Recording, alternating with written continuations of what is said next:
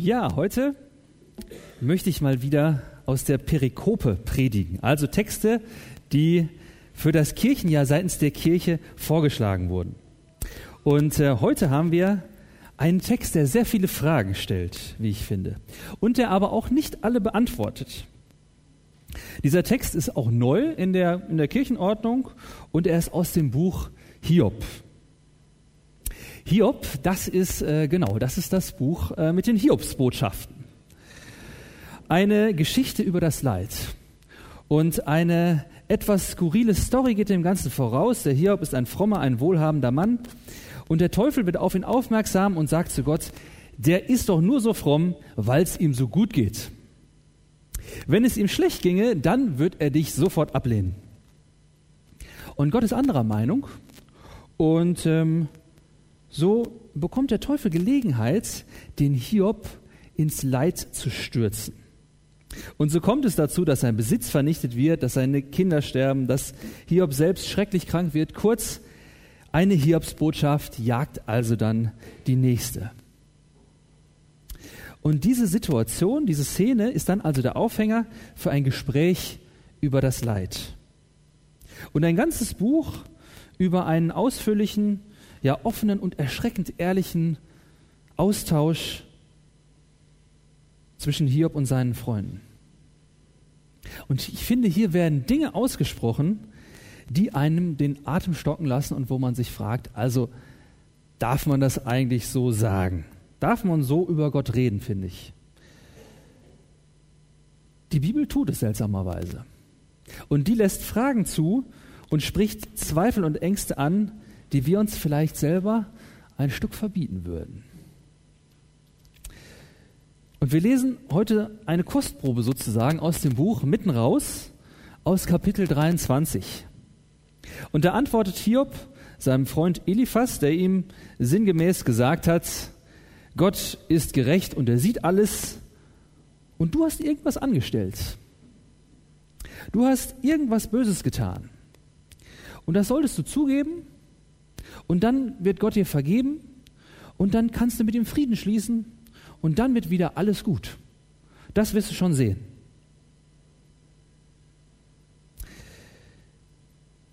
So sagt der Eliphas. Und jetzt antwortet ihm also Hiob. Ich lese aus Kapitel 23. Und äh, wir lesen heute mal nach der Hoffnung für alle. Hiob sagte, auch heute muss ich bitter klagen. Schwer lastet Gottes Hand auf mir, ich kann nur noch stöhnen. Wenn ich doch wüsste, wo ich ihn finden könnte und wie ich zu seinem Thron gelange, ich würde ihm meinen Fall darlegen und alle meine Gründe nennen, die zu meinen Gunsten sprechen. Ich wollte wissen, was er mir zur Antwort gibt und verstehen, was er mir dann sagt. Würde er wohl alle Kraft aufbieten, um mit mir zu streiten? Nein, er würde mir Beachtung schenken. So könnte ich meine Unschuld beweisen und Gott würde mich endgültig freisprechen. Doch ich kann ihn nirgends finden. Ich habe ihn im Osten gesucht, er ist nicht dort. Und auch im Westen entdecke ich ihn nicht. Wirkt er im Norden oder wendet er sich zum Süden hin? Sehe ich doch keine Spur von ihm. Nirgends ist er zu erblicken. Doch er kennt meinen Weg genau. Wenn er mich prüfte, wäre ich rein wie Gold. Unbeirrbar bin ich dem Weg gefolgt, den er mir zeigte. Niemals bin ich von ihm abgeirrt. Ich habe seine Gebote nicht übertreten. Seine Befehle zu beachten war mir wichtiger als das tägliche Brot. Aber Gott allein ist der Herr. Was er sich vornimmt, das tut er auch. Und niemand bringt ihn davon ab. So wird er ausführen, was er über mich beschlossen hat.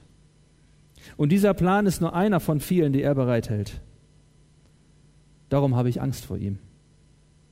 Wenn ich darüber nachdenke, dann packt mich die Furcht. Ja, Gott hat mir jeden Mut genommen. Der Allmächtige versetzt mich in Angst und Schrecken. Doch die Dunkelheit bringt mich nicht zum Schweigen. Diese tiefe Finsternis, die mich jetzt bedeckt.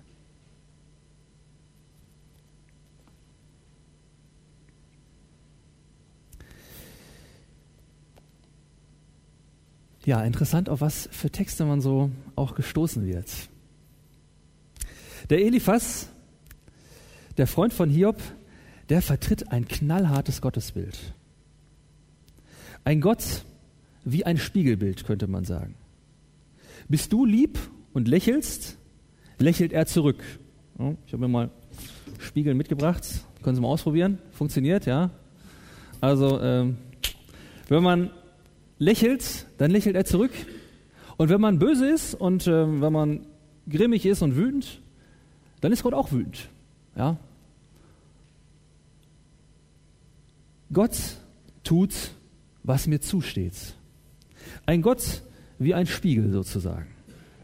Und das ist ja eine uralte Erfahrung des Menschen, dass irgendwann das Böse, das er tut, wieder auf ihn zurückfällt.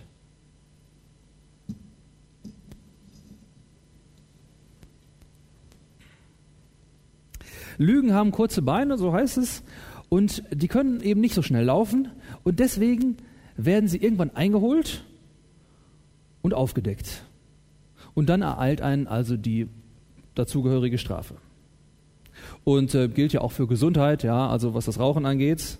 Ungesundes Essen, ähm, irgendwann erwischt es einen sozusagen, oder eine Plagiatsdoktorarbeit oder ein Mitschnitt einer entgleisten, einer entgleisten Unterhaltung, ja, oder eine schlechte Predigt, eine Unfallflucht, ein Seitensprung und so weiter. Irgendwann kommt es raus. Und dann wirst du dafür bezahlen. Hiob 34. Der Allmächtige vergilt dem Menschen, wie er verdient hat, und trifft einen jeden nach seinem Tun. Gottes Job ist es danach, für Gerechtigkeit zu sorgen. Und irgendwie finde ich auf den ersten Blick auch gar nicht so ein, gar nicht so ein schlechter Gedanke. Wie so ein Naturgesetz, ja, im, im Hinduismus gibt es so das, das Karma, das kann man übersetzen mit so viel wie Wirkung oder Tat. Und das heißt also, jede, jede Handlung hat also eine entsprechende Wirkung. Bist du böse, ist Gott böse. Und für Eliphas ist klar, wenn Gott jetzt Hiob böse ist, dann muss also auch der Hiob vorher böse gewesen sein. Er muss irgendwas angestellt haben. Und ich finde, der Gedanke ist reizvoll, weil es ist gerecht. Aber es ist auch knallhart. Da leidet jemand, hat eine Krankheit und dann kommt eine Christin oder ein Christ zu ihm, ein guter Freund vielleicht, und statt dass die Person aufgebaut wird oder getröstet, wird gesagt, ja, tut mir leid, dir das sagen zu müssen, aber irgendwas ist bei dir vielleicht faul. Vielleicht bist du selbst daran schuld, dass dir das jetzt passiert. Gib einfach zu, was du gemacht hast und dann geht vielleicht die Krankheit wieder weg. Du hast dein Schicksal selbst in der Hand.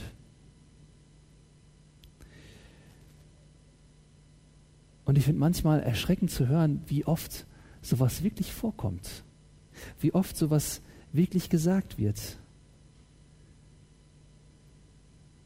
Aber vielleicht bin ich oft auch selbst derjenige, der mir das sagt. Weil ich glaube, dass dieses Verständnis ganz tief oft in uns drinsteckt. Vielleicht kennen Sie das, kennt, kennt ihr das aus eurem Leben? Diese Frage zum Beispiel, was, was habe ich Gott getan, dass er mir sowas antut? Und Hiob, der scheint auch dieses Verständnis vom Eliphas zu teilen. Allerdings in die andere Richtung. Er sagt hier, ich war lieb, ich habe ihn immer angelächelt und jetzt muss Gott mich anlächeln. Und insbesondere so in den, am Anfang in den Versen 3 bis 12 ist das Verständnis zu finden. Da sagt er, ich will mich gern von ihm prüfen lassen. Ja, wie es in Vers 3 und 4 heißt. Wenn ich doch wüsste, wo ich ihn finden könnte und wie ich zu seinem Thron gelange. Ich würde ihm meinen Fall darlegen und alle Gründe nennen, die zu meinen Gunsten sprechen. Also, es würde schnell deutlich werden, ja, was in Vers 7 steht, so könnte ich meine Unschuld beweisen und Gott würde mich endgültig freisprechen. Und ich hätte wieder meinen Frieden. Und der Hiob, der kippt in die andere Richtung. Der hat dieses selbe, dieses selbe Gottesbild irgendwie von dem Spiegel und der kippt dann aber in die andere Richtung. Er sagt, er sagt, dieses, das Gerede vom Eliphas, von, von diesem Gott wie ein Spiegel, treibt ihn in die Selbstgerechtigkeit. Ich bin wie Gold, sagt er. Ich habe immer alles richtig gemacht. Besser als andere. Gott muss mich anhören und dann anders behandeln.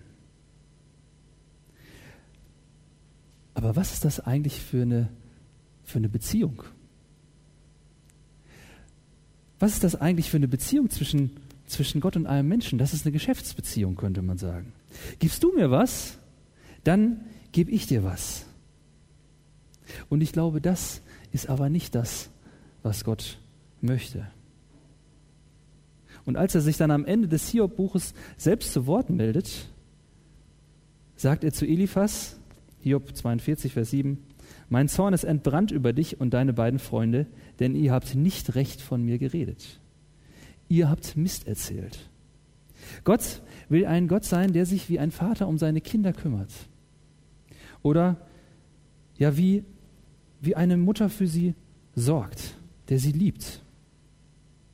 Eine Beziehung, die von Liebe geprägt ist, von Hingabe füreinander und die nicht, die nicht rechnet, sondern einfach aus freien Stücken austeilt, die großzügig ist. Und ich möchte mich hinterfragen lassen, wo fange ich an, aus der Beziehung zu Gott so eine Kosten-Nutzen-Rechnung zu machen? Bin ich nicht vielleicht auch manchmal anfällig dafür?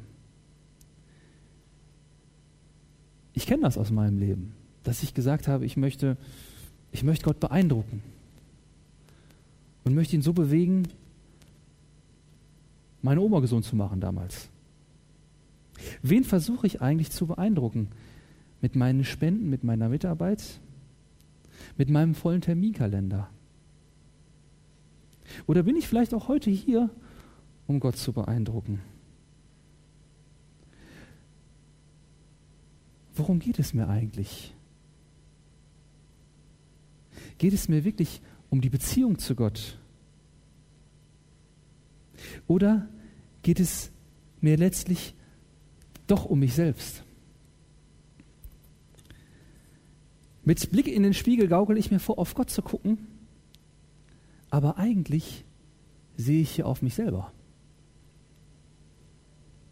Tue ich Gutes, tut er mir Gutes.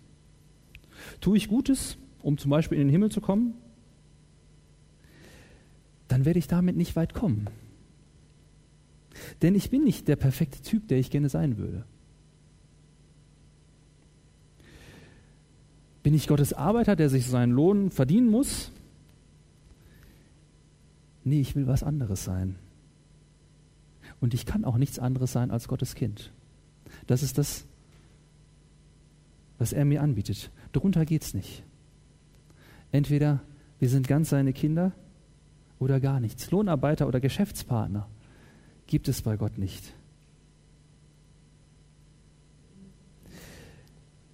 Diesen, diesen Spiegelgott, den gibt es so nicht. Und der Hiob, der ist hin und her gerissen eben zwischen seiner Selbstgerechtigkeit, Markus, du hast am Anfang gesagt, Hochmut und Verzweiflung. Zwischen seinem Hochmut und aber auch Verzweiflung. Und er verfällt in ein Unverständnis über Gottes Handeln und in ein anderes Konzept. Das eine, dieser Spiegelgott, das ist sozusagen, Gott tut, was tut mir, was ich verdiene. Und das zweite Konzept ist, Gott tut, was er will, worauf er Lust hat. Da heißt es in Vers 13, wer hat's beschlossen, wie es mir geht? Und wer will ihm wehren? Wer kann dagegen was sagen? Er macht's, wie er es will.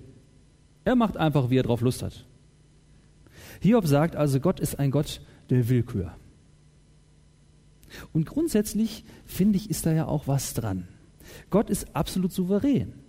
Er ist kein Naturgesetz, das jetzt gezwungen wäre, so oder so zu handeln, sondern Ähm, er kann so handeln, muss es aber nicht. Und die Erfahrung zeigt, dass es dem Guten auf der Erde ähm, nicht immer gut und dem Schlechten nicht immer schlecht geht. Also dieser Zusammenhang, der stimmt irgendwie nicht. Und ich kann es verstehen, dass Hiob Gottes Handeln als Willkür empfindet. Gott selbst macht Hiob das falsche Bild vom Spiegelgott kaputt. Aber in einer unheimlich großen Härte und ziemlich brutal macht er das. Und er zerstört sozusagen dieses Spiegelbild.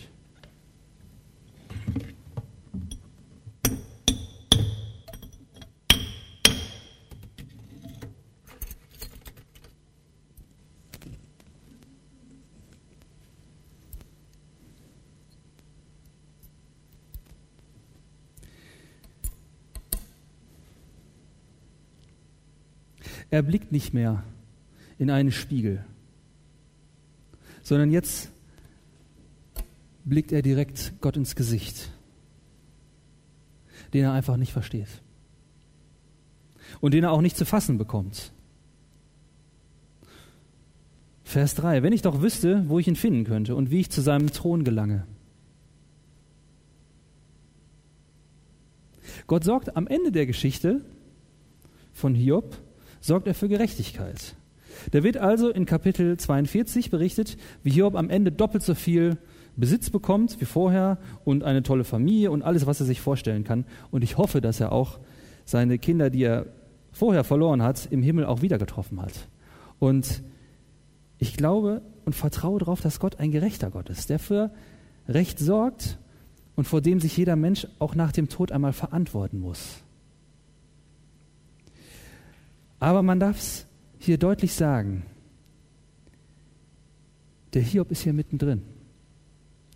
Und der kann das hier nicht erkennen.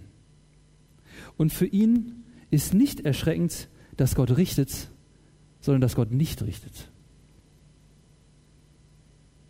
Vers 15 steht hier, darum habe ich Angst vor ihm. Wenn ich darüber nachdenke, packt mich die Furcht. Ja, Gott hat mir jeden Mut genommen. Der Allmächtige versetzt mich in Angst und Schrecken. Und vielleicht müssen wir auch mal ja, vor dem Scherbenhaufen unseres Glaubens stehen bleiben dürfen. Und das einfach mal ertragen, ohne irgendwelche platten Sprüche zu machen. Und an dieser Stelle bleibt das auch erstmal stehen. Und letztlich lässt das Hiob-Buch die Frage nach dem Leid auch, auch offen. Und auf, den, auf die Selbstgerechtigkeit von Hiob, da antwortet Gott und fragt ihn, wenn du so klug bist und mir hier Vorwürfe machst, dass ich falsch handle, wo warst du denn, als ich die Erde gegründet habe? Und was verstehst du von den großen Zusammenhängen der Welt? Und Hiob muss gestehen, dass er wirklich nicht viel Ahnung hat von der Welt und dass er wirklich nicht das versteht, was Gott tut und auch keine Chance hat, das irgendwie verstehen zu können. Und Hiob bekennt dann auch seine Selbstgerechtigkeit, aber seine Fragen bleiben stehen. Und Gott gesteht ihm das auch zu. Er sagt, du hast recht geredet. Kapitel 42. Er darf seine Zweifel äußern. Und im Grunde sagt Gott zu ihm, es ist okay, dass du nicht alles verstehst. Und wie sollst du es auch? Wie soll das denn gehen?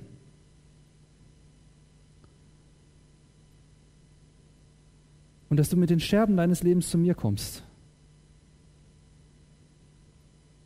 Aber glaub mir, ich weiß, was ich tue. Und ich regiere die Welt. Und bitte vertrau mir.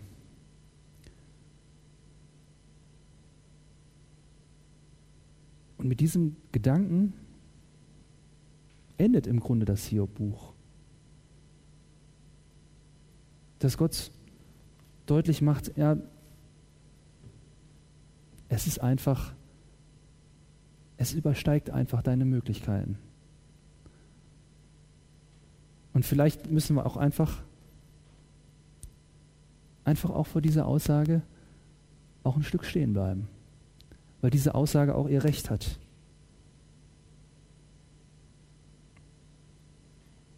Und dass diese Aussage eben auch doch bis heute gilt. Aber ich möchte trotzdem so einen kleinen Ausblick doch ins Neue Testament wagen, weil für mich als Christ die Beschäftigung mit der Frage nach dem Leid ohne Jesus nicht denkbar ist. Und das ist das Dritte. Gott tut, was er versprochen hat. Hiob beklagt, dass er Gott nicht fassen kann. Vers 8, Vers 9, ich spüre nicht, ich sehe nicht. Er ist nicht da. Er beklagt, dass Gott ihm ausweicht. Aber in Jesus weicht Gott nicht aus. In Jesus kommt Gott auf die Erde runter und die Leute können ihn fragen, die Leute können ihn anquatschen, die Leute können ihm klagen, was passiert und was sie erleben. Und hier zeigt er sich.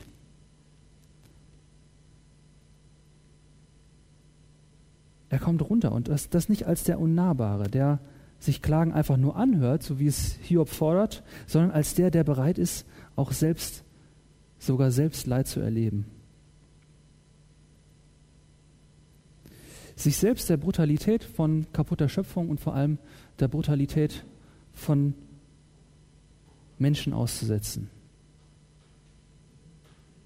Und er stirbt am Kreuz, zerbrochen am Boden. Dunkelheit, wie es hier im Text heißt. Aber dann eben auch dieses, dass er auferstanden ist. Und dass er unsere Scherben nicht liegen lässt, sondern dass er wieder aufersteht. Und das ist die Hoffnung, die Jesus unterstreicht. Das Leid und der Tod, das ist nicht das Ende. Und ich und ich weiß, wie es euch geht. Und ich hebe die Scherben von eurem Leben auf und ich beachte dich. Und aus diesem kaputten, leidvollen Leben von Jesus scheint uns plötzlich Hoffnung entgegen.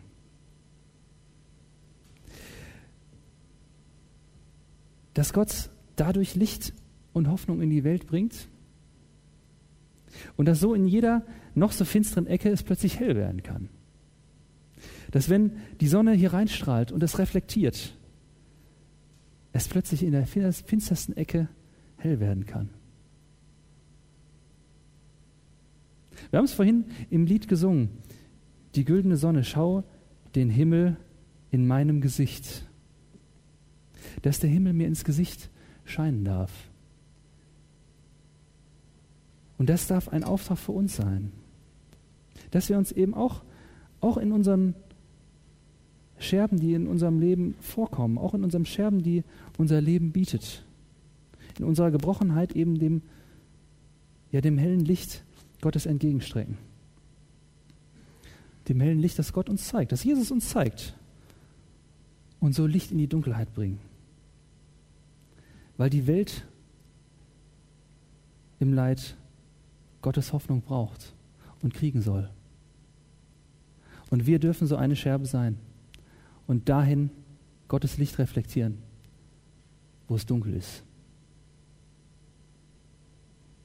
Ich möchte beten.